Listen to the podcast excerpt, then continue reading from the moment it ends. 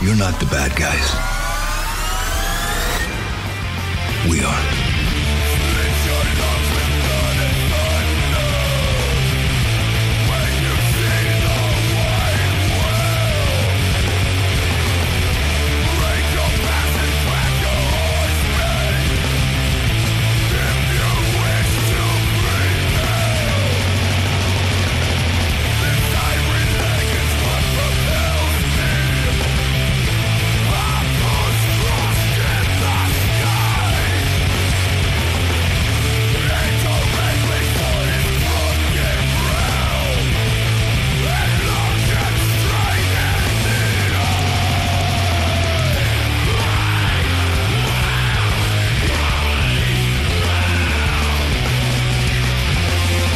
Hello and welcome to the Blood and Thunder Matchday Preview Podcast.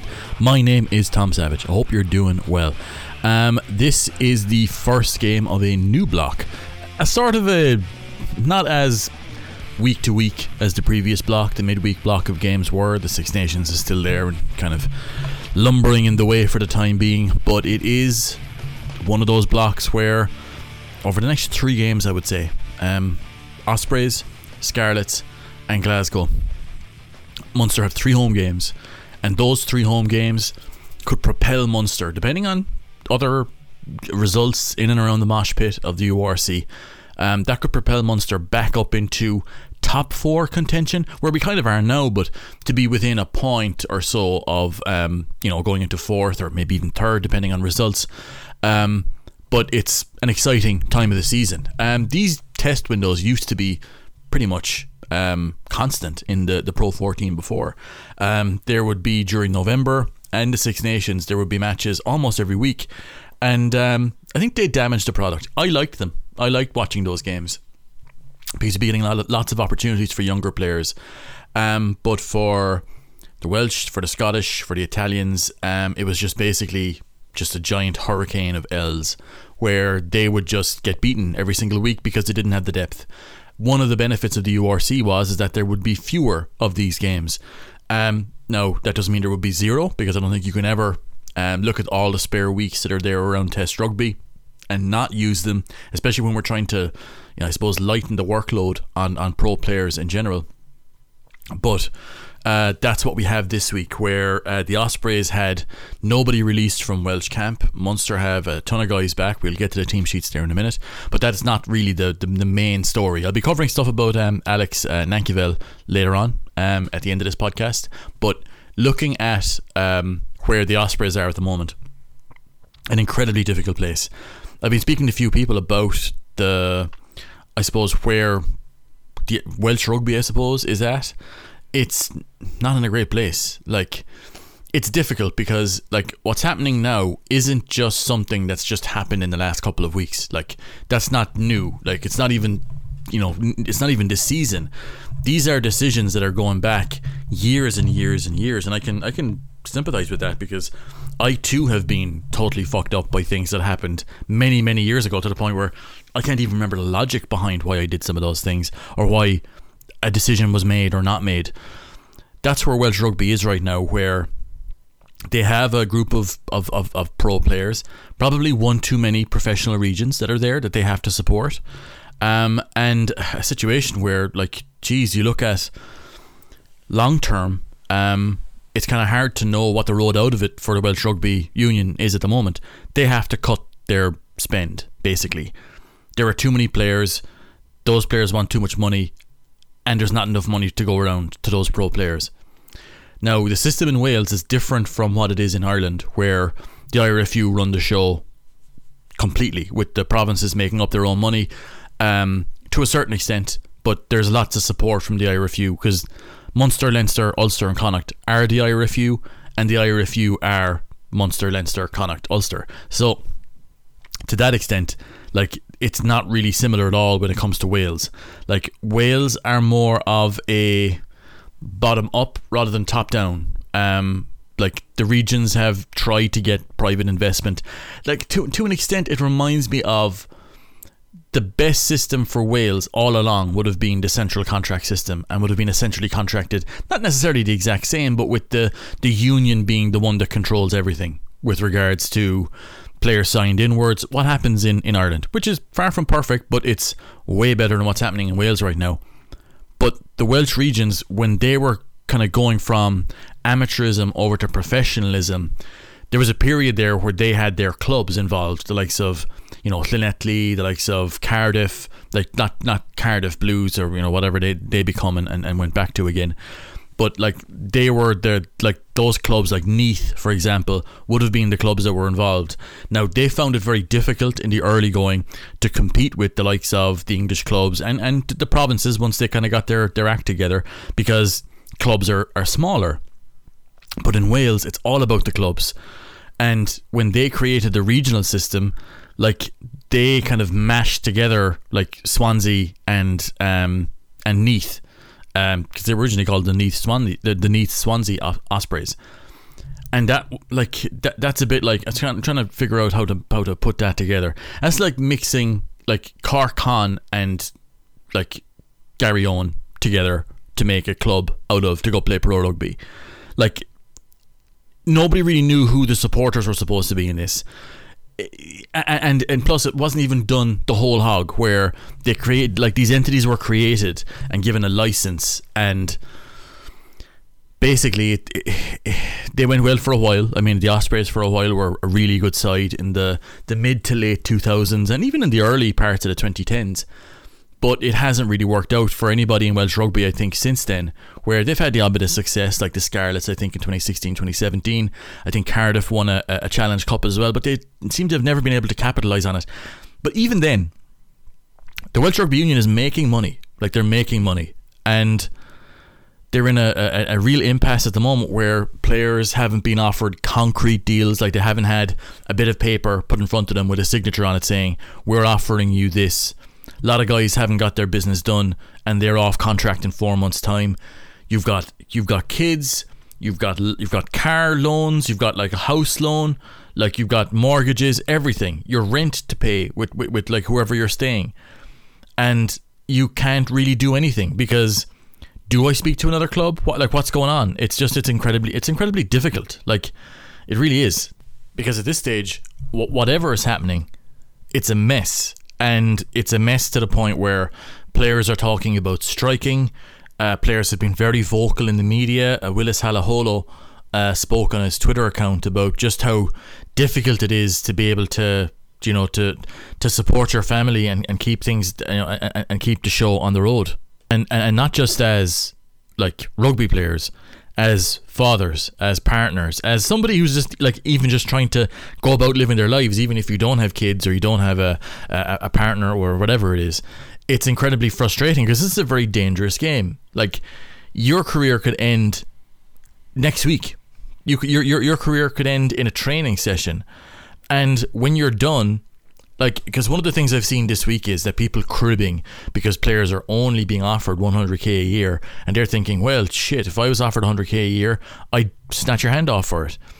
It's different with pro rugby. These are short-term contracts. Like if you were offered a job where uh, you're offered 100k a year, but there's no guarantee that at the end of that two years that you'll be retained at the same money, or that if something happens in work where you don't have a work workplace relations commission where you've been let go or whatever else or whatever. You can just be they can just decide not to keep you on. They don't have to pay you redundancy, they don't have to do any of that. You are essentially a kind of a vendor. You are vending and you are kind of you're you're contracting your skills out to this team and they are paying you. That's the deal.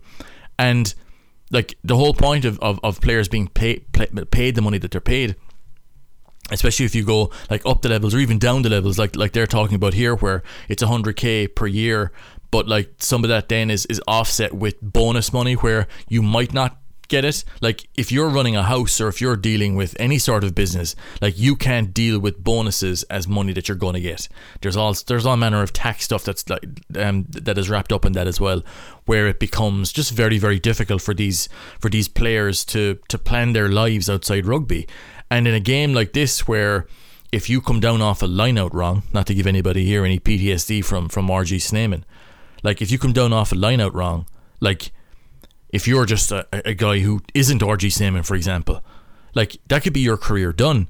And if you've spent the last, you know, four or five years out here trying to trying to make it as a pro rugby player, it isn't just automatic. Just well, like what do I do now? Like that. Like that's a legit question for so many rugby players who they all can't go into punditry. Like they all can't go into coaching. And even if you go into coaching, that is such a difficult road to go down for your family or for your partner, even for yourselves. Because if you're a pro rugby player, like you show up on the morning for your training, you show up, you do your you do your your your, your bit in the training field, you, you do your gym, food is prepped for you, you're told what to do at all times, and when you come out of that, like you know, oh, I'll just go coaching. It's a completely different. It's a it's a totally different game, and like even if those guys who don't stay in the game, like if you've got to go back out and to go and do a career, like you might think coming out, even if you're a mid-level success as a rugby player, where you maybe you've got a few Ireland caps or you know Welsh caps or whatever else, and people know you as a rugby player,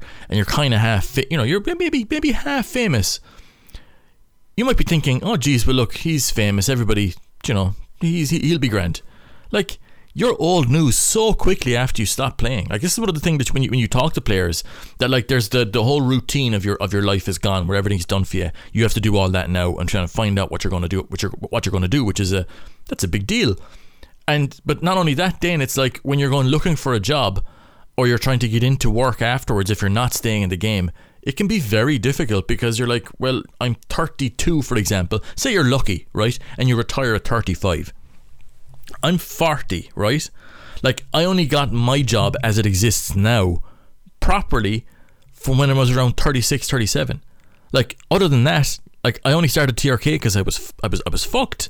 So if you're, if you're a player coming out of there and you've got kids, like, I didn't have kids at the time, like, if I was in a situation like that, it's like, well, what do I do now? And that's the that's the reality that a lot of these players are facing coming into this game from an Ospreys perspective where that's kind of hanging over their head. Now, to be fair, it has also been hanging over their head for the majority of the season so far, and they've got some really good results.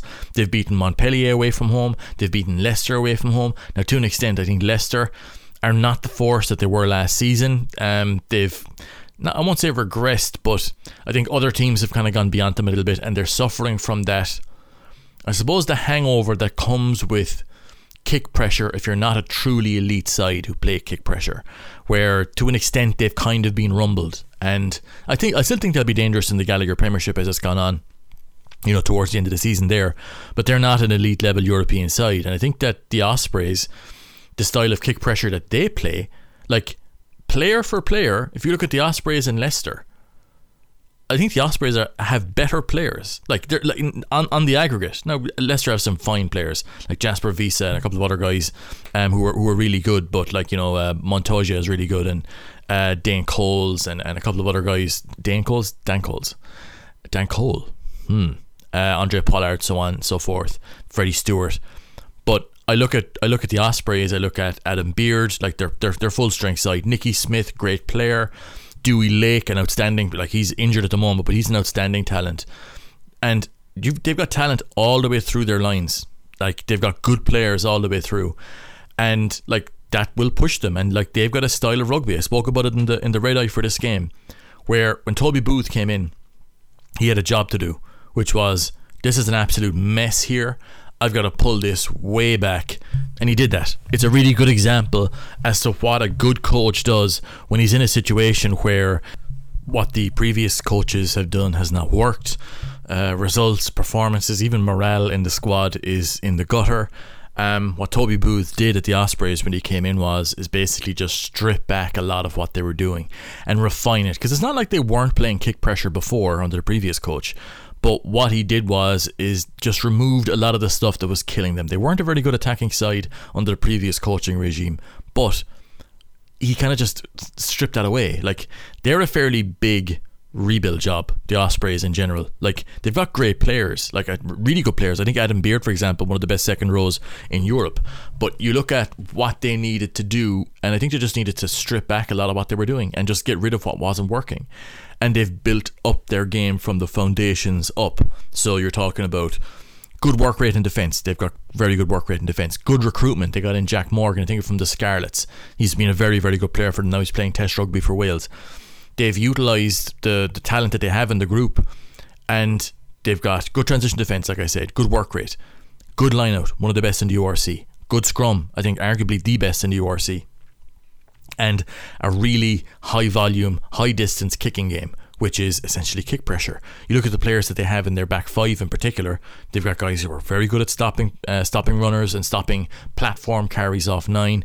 They've got good work rate in their back row, cover a lot of ground, good at the breakdown, and like anything that the Ospreys has built has been based off that. Now they've added bits and pieces to their game where it's not just kick pressure um, like where like they're, they're they're quite good and expensive, I think, in some regards, where they play, you know, the kind of the three two two that everybody does to a certain extent.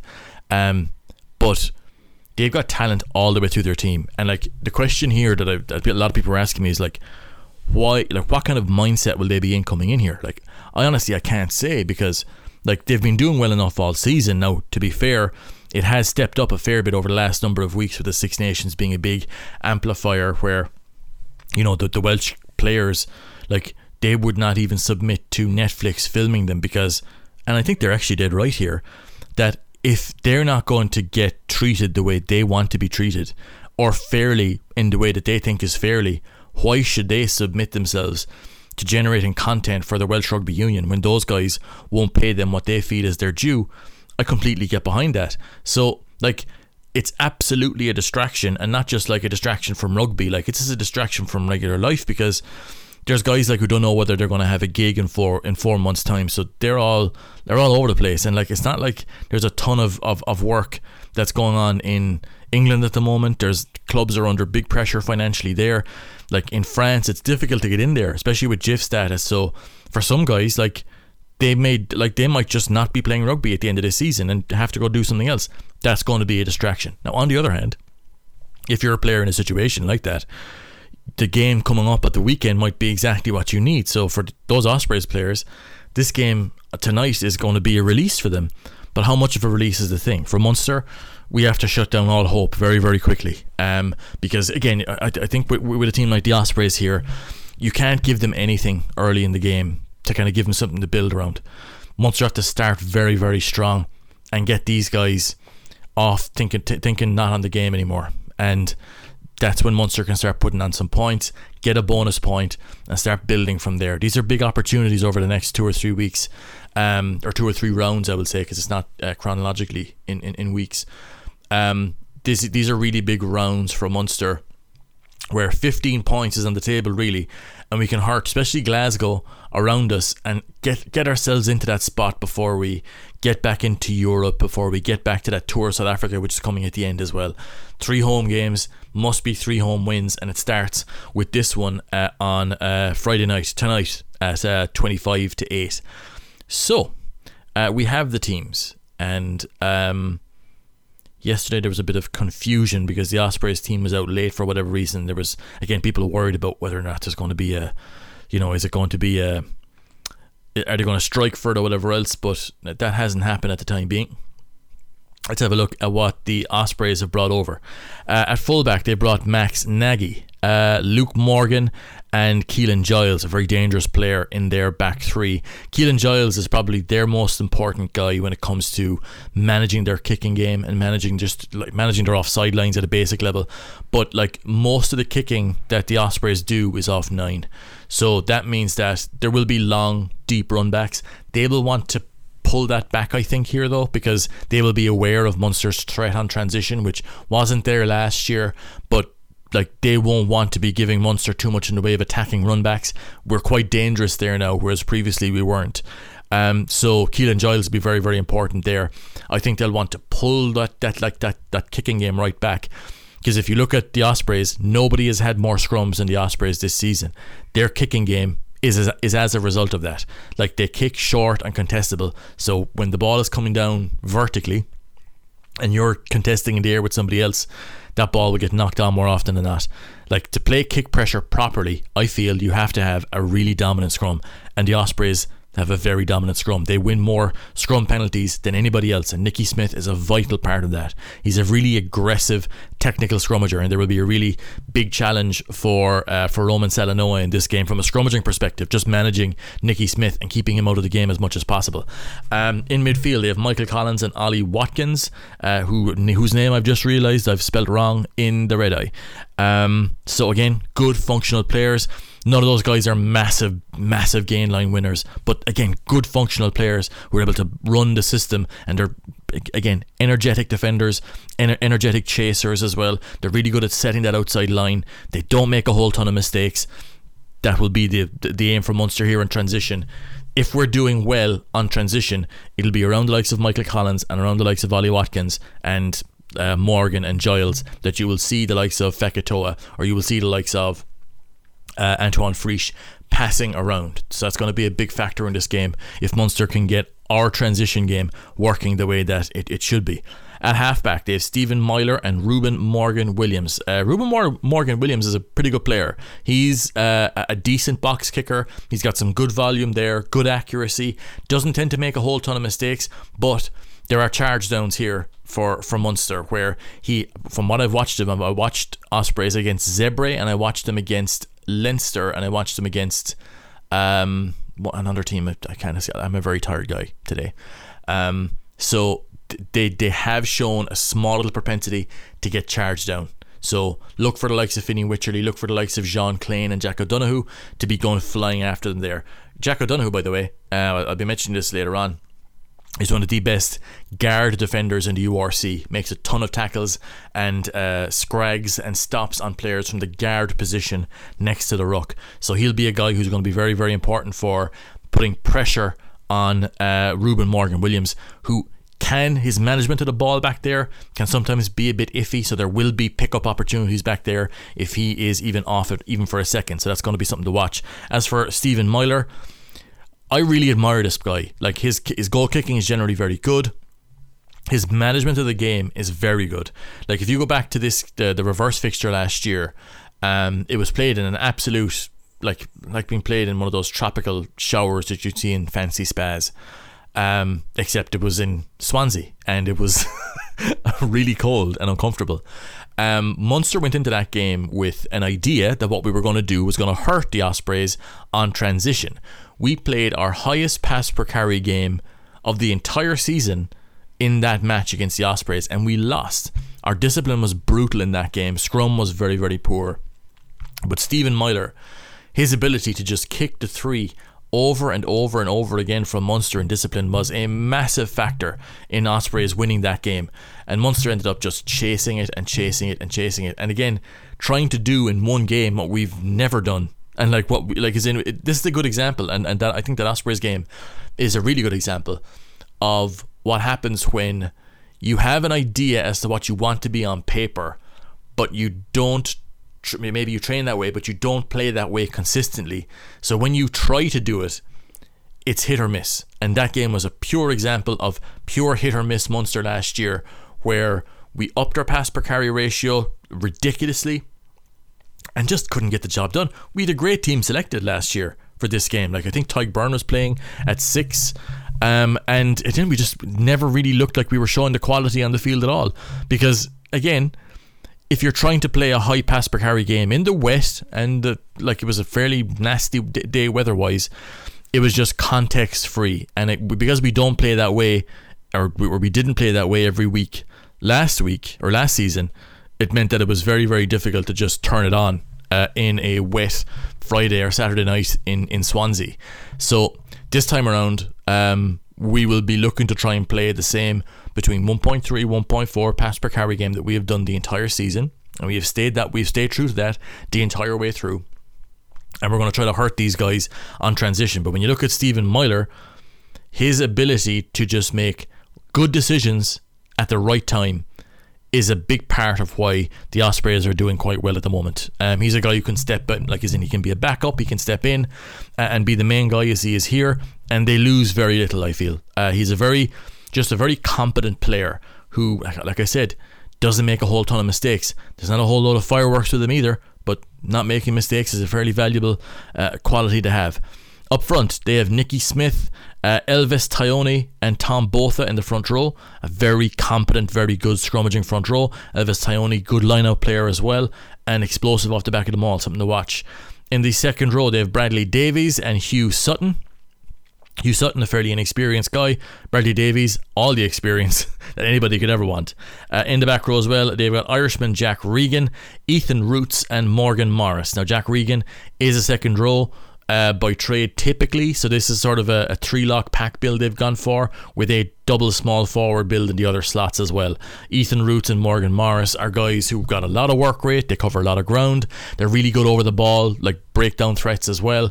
So for the Ospreys, this does not look like a team or a pack that's like that's set up to go uh, with a lot of on ball possession. I think they will kick a lot of their possession here and look to try and catch Munster off ball. So there's a big pressure on Munster to be very accurate and very I would say ferocious, vicious, all those other, you know, words you want to use to trigger what Munster want on that first phase, which is retain the ball. Don't get slowed down by the likes of Morris, by the likes of uh, by Roots, by even Michael Collins, Ollie Watkins, who were dangerous guys over the ball at the breakdown too. Like we've got to keep them out of the game, and that means that it's a lot of pressure on that first phase uh, after the kick receipt, which we will get, and we'll have to be accurate there too. But that's where I think the Ospreys see a point of difference for themselves here. On the bench, they have uh, Tom Cowan Dickey, Garyn Phillips, Rhys Henry, uh, who's I think he's the guy. He just looks like a runaway wheelie bin when he's uh, when he's running with the ball, which is which is great. Uh, James Fender, Harry Deeves. Harry Deeves was playing for the Welsh under 20s last year. Very young player, small forward, Bill guy as well. Uh, Matthew Aubrey, Jack Walsh, and Easton Hopkins. I hope I've pronounced that name right. I think it's uh, Iestyn Hopkins. But yeah, he is, um, and and again, uh, way more youth on their bench. Like again, the Ospreys, I think have, have quite a good side the style of rugby that they play is fairly low error. So like for for for them, there is there's not that much to go wrong. They don't play a whole lot of on ball. And if they do, it's in your half of the field and, and very near your 22. Most of the rest of the time that they will kick or they will play phase pressure or phase play to get into position so that they can then kick. So um, yeah, they're a side who I feel Munster should beat, but they have they're danger men and they have guys who can hurt us if we're not careful. Here's the team that Munster have selected. In the back three, Shane Daly, Liam Coombs, and Simon Zebo, who returns for the first time, I think, since December. He hasn't looked super fit all season long, but with Munster's transition game being what it is, that suits Simon Zebo down to the ground. Absolutely down. Like, because, again, he has pace. His acceleration maybe isn't what it was, but he has pace. He has top end pace. He can win collisions but it's his hands, his passing, his short offloading, everything. That's what makes Simon Zebo Simon Zebo. So him on the loop routes that we've seen this season from our wingers will be really, really interesting. But from Liam Coombs, we've seen as well a guy who maybe doesn't look as quick as what he did last season or the season before. Um, where for a while I think he was one of the quickest in the squad. Whenever I think was it, was it Calvin Nash or somebody said that, but as he showed against the Lions, he is an elusive runner and he is deceptively quick, if that makes sense, where he just kind of ghosts past guys. And he's shown that he is a dangerous guy in transition. He'll have an opportunity to do it here, to use it here. In midfield, Antoine Frisch, Malachi Fekitoa. Now, Fekitoa announced this week that he's leaving the club at the end of the season which you'd hear around the place, and I've uh, you, you've heard it around the place for a while, as in not just last week or the week before. That part of the reason why he wasn't involved in the squad uh, in the towards the end of, of, of last year was that he had spoken about looking to try and get a different club for a number of different reasons. Like it's not just like not being happy here, which again he, he can't be happy here if he's leaving, but there's a number of different things at play where there could be family reasons, there could be trying to get closer to home. Um and or to, to get to a place where there's a, a closer support network. Like previously I might not have been too understanding of it, but like they had a, a, a young baby, a young baby. All babies are born young, as, you, as you're well aware. Um, they had a, a, a newborn a, couple of months before moving over to, to Munster. And that can be a big, big change for people. You know, like they, they lived in Coventry for three years, Coventry, Coventry for three years when he was playing with Wasps. So to move over to a, a new town, a new country, new way of doing things, the kind of the support network that maybe was there uh, in in Coventry, you don't have that anymore. You're kind of moving over to a new place. You don't know anybody. Young kid as well. It's it's difficult. It can be it, it can be really tricky and again because his partner I think is is is Spanish so you, would often see him back in Spain on, on, on, on you know break weeks and stuff like that that can be difficult it can be difficult to to kind of get the rugby side right Uh, and then on top of that, then there's there's the other side of the game, which is maybe he doesn't suit what we're trying to do for the most part. Because again, he wasn't signed by Graham Rowntree. Um, like when Graham Rowntree had deal done, like approved as the, the new Munster head coach, but then Mike Prendergast coming in and, and all those other players, like the deal for Fekitoa had been done before that. Like that had been negotiated with um, Van Graan had made had made the first inquiries about it because we weren't allowed to keep Damian de Allende. So we did have permission to sign somebody else because we just don't have a player who's ready to come through Irish qualified who's just ready. It's very difficult for Munster to bring that player through. We've struggled for honestly the guts in nearly 20 years to bring somebody through at that world class level uh, who's who's Irish qualified. So like when you look at the the situation in Munster in, I think it was around this time last year, maybe just before, we knew Damian de was gone. So we also didn't have a head coach for the next season, so we didn't know. But you have a, a deal that's there to be done with Malachi Fekitoa, even though the coach who had been IDing him and stuff like that was gone. So you're kind of left in a position where, okay, do we just not do business then? Like Antoine Frisch's deal came up after all this had been done, so this was not in play beforehand. This was all this. Did, uh, Antoine Frisch came about because of um, Bristol's problem with the with their salary cap. Okay, so that was not that was not the case back in January. So Munster were left with Damian de Allende is leaving. So next season that we could have guys who the reason why we got Damian de Allende is because those guys haven't worked out to the elite level as we hoped. Nothing wrong with that, but that was the, the thought process. And then when we got um, Malachi Fekitoa signed up eventually, a couple of months later, Graham Rowntree was was uh, was brought in, and he actually wanted to bring in um, Alex Nankivell um, then, but it, w- it, wasn't to be. Munster had been scouting them, uh, Alex Nankivell, for quite some time not just in the last number of weeks. So with Malachi Fekitoa being announced this week, that's been in train for a while. Um, it's not something that just came up in the last two or three weeks, as far as I'm aware. Um, but it's something where Alex Nankivell was also a long-term target as well. So he, I think, is a better fit for what Munster are doing. He's younger, more explosive, um, and I think he's going to bring. Like I've got an article coming later on today on what's the story with Alex Nankivell on the five euro tier, which will be worth watching because I've watched a lot of his games. He is, uh, and this is only since yesterday because I, I had no idea. I knew Munster were signing a centre, but I had no idea who it was. Um, I'd heard that it was non Irish qualified because there's rumours about Piers O'Connor and a couple of other guys like that. I'm not sure if they're happening now because the rumours about Antoine Frisch, again, from what I understand, he's not leaving.